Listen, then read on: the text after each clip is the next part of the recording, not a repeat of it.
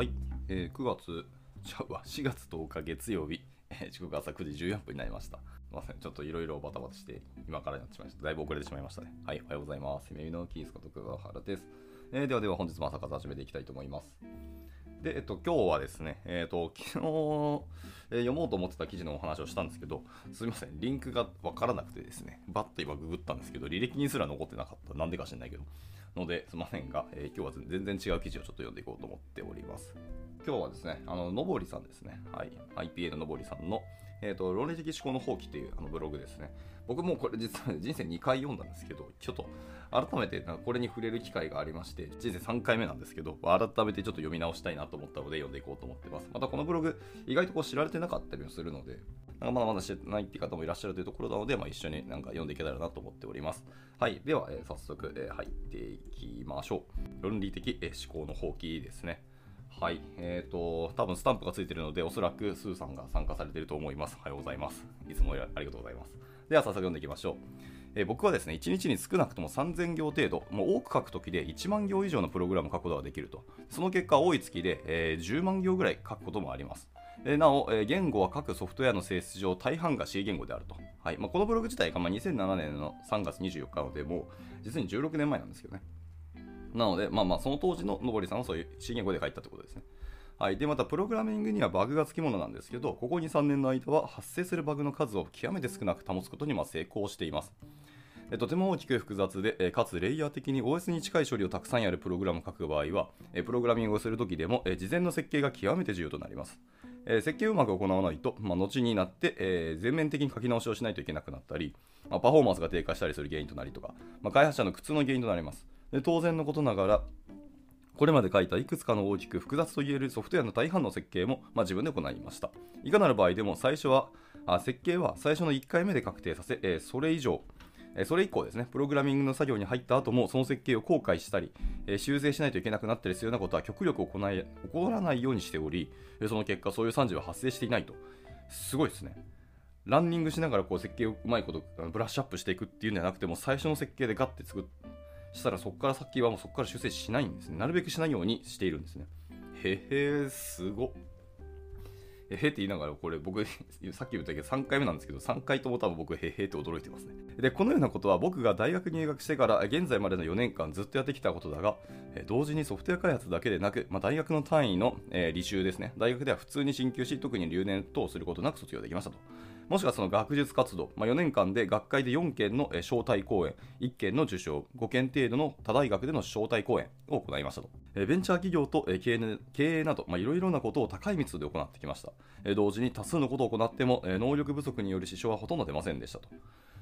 まあ、よく考えたらその C 言語で開発したっていうので C 言語ってやっぱレイヤーが低いだけあってそんなバグが起きたりとか設計を後から見直すみたいな結構厳しいんじゃないかなと思いますね制約もあったりとかよりとよりハードウェアに近いところでやるのでそんなしょっちゅうコロコロ変えれるようなものじゃないのかもしれないですね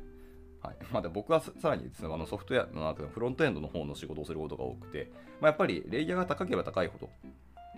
あのまあ見た目の方に注視するので、まあ、変更が容易であるっていうのは間違いないですよ。まあ、だからこそ、あのちょっとあの、まあ、AB テスト的に見た目を変えてみて実験をしたりとか、あの違うバージョンで実験したりとか、しょしょっちゅう、まあ、ビジネス的にはある話なので、まあ、そういう意味で言うと、あんまりがっつり最初に設計をしないっていうのがまあ僕らの状況だったりするので、まあ、C 言語で開発してる人は確かにそんなに変更はしないのかもしれないですね。だからこそ最初の設計が大事だったりするという話かもしれないです。まあ、僕の友人はなんか FPGA をやってるらしくて、まあ、それまさにハードウェアの仕事なんですけど、まあ、その1回のビルドとかコンパイルになんか数時間かかって、1日にコンパイルなんて2、3回しか行えないので、1回のバグがかなりシビアだみたいな話をしてて、やっぱりがなんか状況とか環境、場所が違うと、まあ、そういうことあるんだよなっていうのはちょっと今思い出しました。はい、余談です。で、戻りまして、えー自分の能力は、まあ、上記程度であるけど、まあ、能力というのはこれぐらいが標準的なのだろうと思っており、まあ、自分の能力が特別高いということは思っていませんでした。しかし、どうやらいろいろなソフトウェア開発者の話を聞いたり、まあ、記事を読んだりしてみたところ、まあ、上記の程度にできる人はごく少数らしいということに、まあ、最近気づきましたと。いろいろ調べた結果によると、えー普通の開発者の作業能力は、まあ、1ヶ月数百行程度、まあ、多い人でも1ヶ月で3000行程度らしいですと。はい、1日数百行でなく、1ヶ月で数百行である。もちろん職業プログラマーの話で、まあ、仕事の他に毎日大学へ行ったりで自分の会社を持っていたりしているわけではなくて、えプログラミングに専念していてもこの程度だという、まあ、イメージしていただ現状と全然違うと。はいまあ、野森さんはそうですよね。自分の、えー、と会社があったりとか、別の大学の研究とかがあったりすると、それでも、えー、1日に数百行で1ヶ月、多い時は10万行も書くというところですよね。まあ、それはイメージ違いますよね。はいはい。えー、そこで、ここ4年くらい、えー、自分自身の能力の根源について探求を重ねるとともに、いろいろなことを調べているうちに、まあ、普通の人の考え方と、えー、自分の考え方とが、まあ、大きく乖離しているということが分かりました。えこのようなことだけを書くと、自分にはそういう能力には縁がないとか、まあ、少しできるからといって自慢するなとか、えー、偶然だとか思う人がいるかもしれないから、えー、これから誰でも少し考え方を変えるだけで、えー、上記のような能力、作業効率を獲得することができるものだということを伝えたいと思います。そうすれば自分一人ではなくみんなにとって有益だと思うからになりますと。えまず最も、重要な前提知識として、まあ、以下の3つのことを遵守することが、え必須でありますと。1つ、え努力しないこと。2つ、論理的に考えないこと。3つ、頭を使わないこと。はい。やっぱ何度読んでも、え、嘘やろと思う 3つですね。はい、えいきなり上のようなことを読むと、まあ、普段言われていることのようなことと、まあ、正反対で、驚いたり、まあ、疑ったりする人がいるというか、まあ、大半の人がそのような気である気がする。はい、そうですね。と思います。えー、我々は普段、えー、社会通念として、丸1、努力すること、丸2、論理的に考えること、えー、丸3、頭を使うことといったようなことをいつも言い聞かされていますと。そのような誤った指導を、ね、小学校から就職、退職までの間、つまり人生のほぼ全てで受けるので、まあ、全く自分の能力に気づかないまま一生終わるという人もいるようですと。特にコンピュータープログラミングは、論理的な仕事の極端な例なので、プログラミングをするときの開発者の頭の中はとても論理的に思考しているんだろうと思われるのが通常であり、え上記の、まあ、特に丸2ですね。論理的に考えないことにとても大きな違和感を感じる人が多いと思うので、まずこの点について説明しましょうと。最近いろいろ話してみると、コンピューターに関する技術的な仕事、特にプログラミングやソフトウェア設計などはえ、論理的思考で行うのが良いと誤解している人が結構いるということを知りましたえ。確かにプログラミングなどはえ、コンピューターに対する指示をえプログラミング言語を用いて論理的に記述する作業になりますので、その作業中はえ論理的な思考をすればするほど能率が上がるというふうに考えてしまうのはま必然でありますと。えしかし実は正反対であります。え複雑で難易度の高い作業においては、たとえコンピュータプログラミングなどの、え超理論的な結果を得るための作業であったとしても、論理的な論理的な思考っていうのはほとんど不要になります。ここで論理的な思考の定義を細かくすることはしません。そもそも細かく定義しようとすること自体がすなわち論理的な思考である。はい、で論理的に厳密に定義しないので、あなたの頭の中で論理的な思考というイメージを実際に思い浮かべればいいですよと。で僕は脳科学について詳しくありませんし、まあ、今勉強を始めとしているところなので、まあ、以下に書くようなことは、え論理的、え既存の科学的には間違っているかもしれませんと。えだが、論理的な思考をしないでほしいという意図を説明するために書くのだから、え論理的に間違っている点については目をつぶってほしい。わかりました。で、プログラミング処理を行うのは当然人間であると。で人間はプログラミングを行うことによって、えー、実現したい処理内容の指令を、えー、論理的に記述し、えー、コンピューターに書き込みます。これがプログラミングですと。でコンピューターに対する、えー、論理的な指令という目的があるため、プログラミングは、えー、論理的な仕事であるように思ってしまい、えー、プログラミング作業の全部において、え人間の側が論理的な思考でもって、え作業を行ってしまうのでありますと。で実は、プログラミングの作業のほぼ全てにおいて、え論理的な思考というのはほぼ全くと言っていいほど必要ないと。で、まあ、例えば論理的でない作業について考えてみましょう。で、音楽を聴いてこれは良いと思ったり、映画を見て感動したりするといった作業は、え論理的な思考というよりもどちらかというと直感的な作業になりますと。えー、音楽を聴いていて、この周波数やパターンの音色が、えー、数ミリ秒ごとに連続して現れる。これは良い。というような、いつも論理的に思考していては、えー、音楽をちゃんと聴くことはできない。そりゃそうだよね。もっと直感的になぜかうまく言葉で正確に、え論理的に表現することはできないんだけどこの音楽は自分としては良いというような、え知覚というものが発生します。そうね。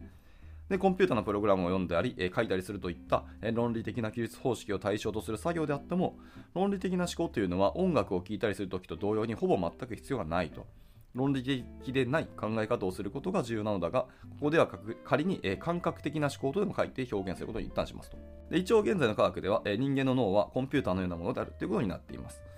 しかし当然、フォンノイマン型のコンピューター、まあ、現在の普通のコンピューターですね、のアーキテクチャのことではないです。もっと効率が良い方法でいろいろな作業を行うことができるんですよと。現在のコンピューターは、え論理的な処理しかできないが、人間には感覚的な思考処理が行えます。人間のアーキテクチャと現在のコンピューターのアーキテクチャは全然効率が違います。ところが、えなぜかプログラミング作業をやっていると、え対象となるコンピューターが論理的処理しかできないので、人間の側もいつの間にか、え無意識のうちに論理的思考しかできなくなってしまいますと。ここに大きな落とし穴がある。え人間のアーキテクチャは、え感覚的思考によって動作し、その勝利能力がとても高いんですねと。でそのため人間は努力すればするほど、え感覚的な思考の機能の上に普通のコンピュータが行っているような、論理的処理っていうのを行う環境を仮想的にエミュレーションし、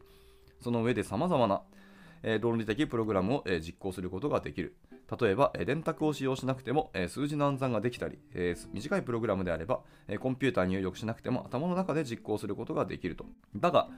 人間の感覚的思考の機能の上で、エミュレーションされた論理的処理機能っていうのは、所詮エミュレーター上ようなものなので、え実マシン、まあ、人間本体と比較すると、とても処理が遅いですと。まあ、オーバーヘッドが大きすぎるのであります。あらゆる方式の処理を、えー、瞬時に同時実行することができる人間の頭脳がせっかくあるのに、えー、論理的処理用の仮想環境を脳の中で構築し、その上で物事を考えるから効率が悪くなると。はい。なんかまあおっしゃる通りなって感じですね。で、これが普通のソフトウェア開発者が1ヶ月にわずか数百行から3000行程度しかプログラムを書くことができない原因になっていますと。人間の中に構築することができる仮想の論理的、えー、処理のエミュレーターっていうのは性能が低すぎるんでありますと。えそこで、論理的思考を極力排除し、人間の本来の得意な思考法である感覚的思考機能を用いていろいろな作業を行うことにすればとても効率的になりますと。でここで多くの人はこの人間が持っている超高性能な、え感覚的思考機能っていうのは例えば作曲だったり小説の執筆だったり絵画の制作などの芸術的な創作作業でのみ使用することができプログラミングとか設計とか計算とかそういう類の論理的な作業では使用することができないと誤解してしまっていますと。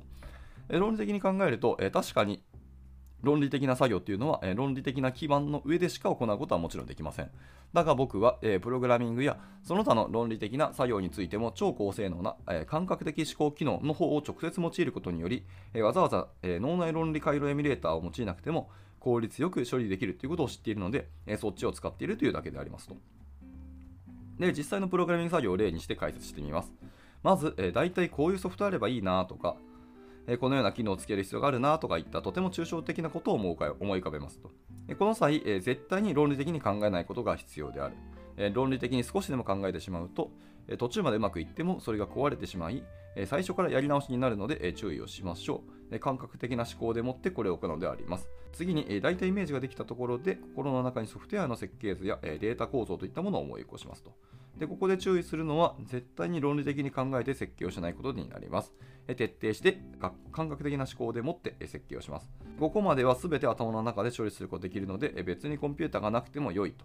電車の中でも授業中でも運転中でも行うことができ便利であります。上記まででほぼ全ての作業が完了していると。とにかく論理的に考えて設計しない。感覚的にまずやっていく。まあ、イメージっていうところですよね。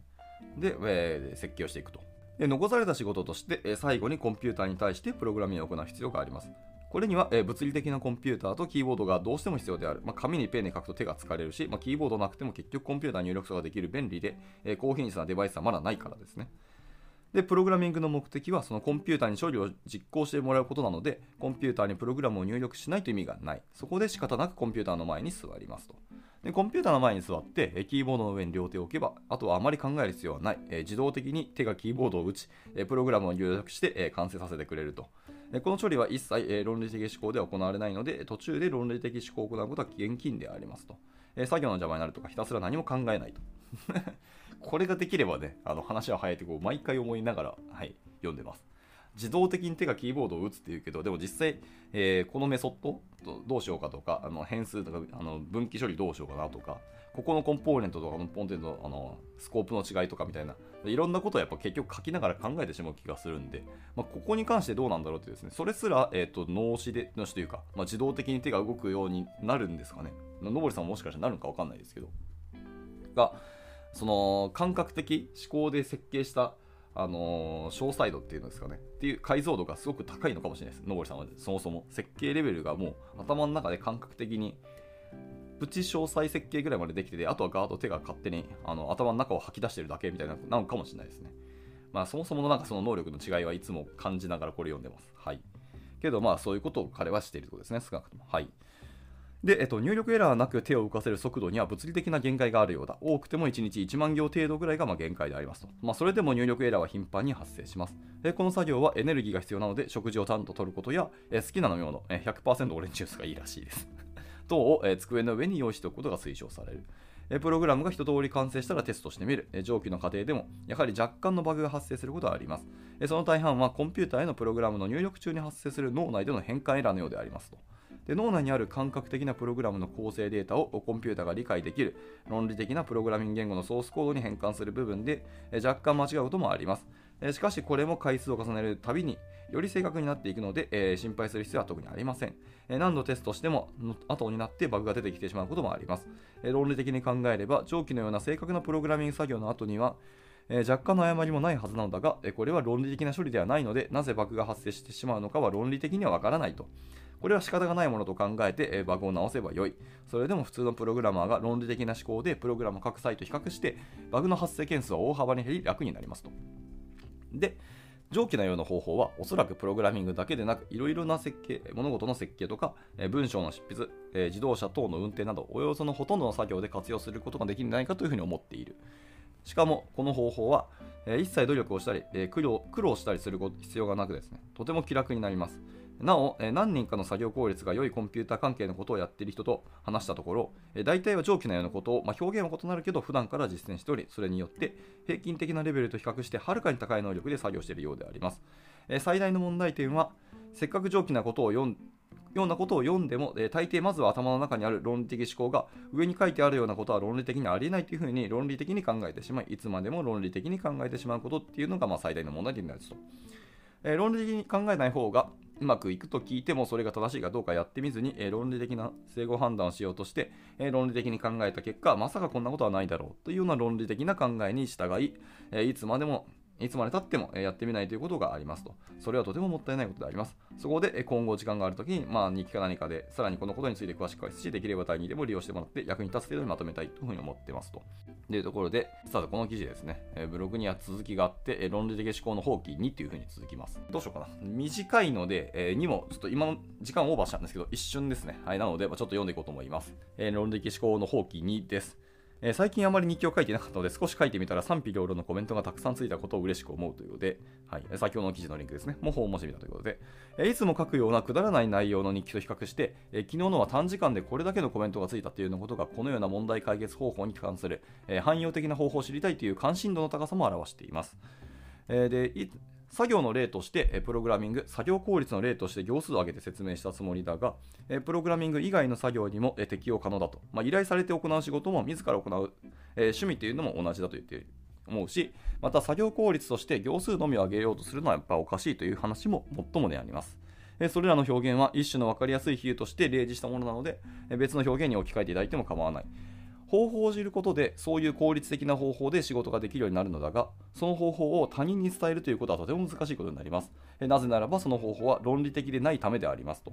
頭の中の論理的でない部分を最適化しないといけないためでそのための方法を言葉という論理的な方法表現方法ですね。で記述することは極めて困難であると。えしかし、そう言って伝えることを諦めてしまうのも面白くないので、もう少し時間をかけて、えどのようにすれば分かりやすくまとめることができるんだろうかということについて研究してみて、うまく伝われば、え発表しようと思うからしばらくお待ちくださいというところで、この記事は締められておりました。はい、いかがだったでしょうか。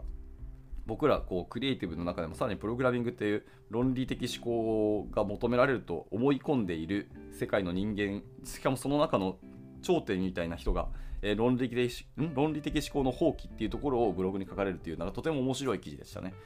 はい、まあやっぱこれ僕3回目なんですけど何度読んでもやっぱりインパクトあるし何度読んでも僕このチャレンジちゃんとしてなかったなと思うのでこれは改めてやってみたいと思います。なんか論理的であることの、えー、と必要性、重要性っていうのは全然ありますし、そのケースバイケースになって思いますけど、まあ、全部のケースにおいて論理的思考が必要だっていうわけではないっていうのをちゃんとなんですか、ね、自分たちの中にもう一回考え方を壊すっていうのはやっぱり必要だと思いますね。そういうなんか技術的なお仕事とか、プログラミングとかもそうですし、あの設計をする人たちもそうですけど、っていうのは論理的で考えなければならないっていう、なんか一種、ある種の思い込みがやっぱりすごい強くて、えーでも実際はそうではなく、感覚的なところでやってみて、あのやって実際に行っている第一人者っていう方もたくさんいらっしゃるし、そういう人たちの方が結果が出ている可能性は大いにあるんですよね。というところで、えーその論理的の、なんですかね、論理的思考の中で呪縛と言ってもいいかもしれないですけど、から一回脱却をするための、えー感覚的思考で仕事をしてみるっていうのにチャレンジしてみるのは一ついいかもしれないですね。はい、というところでした。いかがだったでしょうか？でもこれは僕の感覚なので、まあ、皆さんがどう読んだ時にどう感じるかっていうのもあると思いますのであとはぜひぜひ読んでみていただければと思いますはい。まあ、特にですね僕ら同じ仕事をしている方は特に読んでほしいなと思います、まあ、もちろんこの記事もあのツイートでシェアしますので皆さんで読んでみてください。ではでは、えーと、この辺で、まあ、9時半も超えてきましたので朝活は終了したいと思います、えー、本日はですねオンラインで多分見えてないスーさんって方とあとヤンさんですね、はい、ご参加いただきありがとうございます。てかご無沙汰してますね。はい。まあ、全然ちょっと違う業界のお話だったと思いますけど、ご参加ありがとうございました。はい。というところで、じゃあ月曜日ですね、今日からまた1週間スタートしますけど、皆様と頑張っていけたらなと思います。はい。それでは終了します。お疲れ様でした。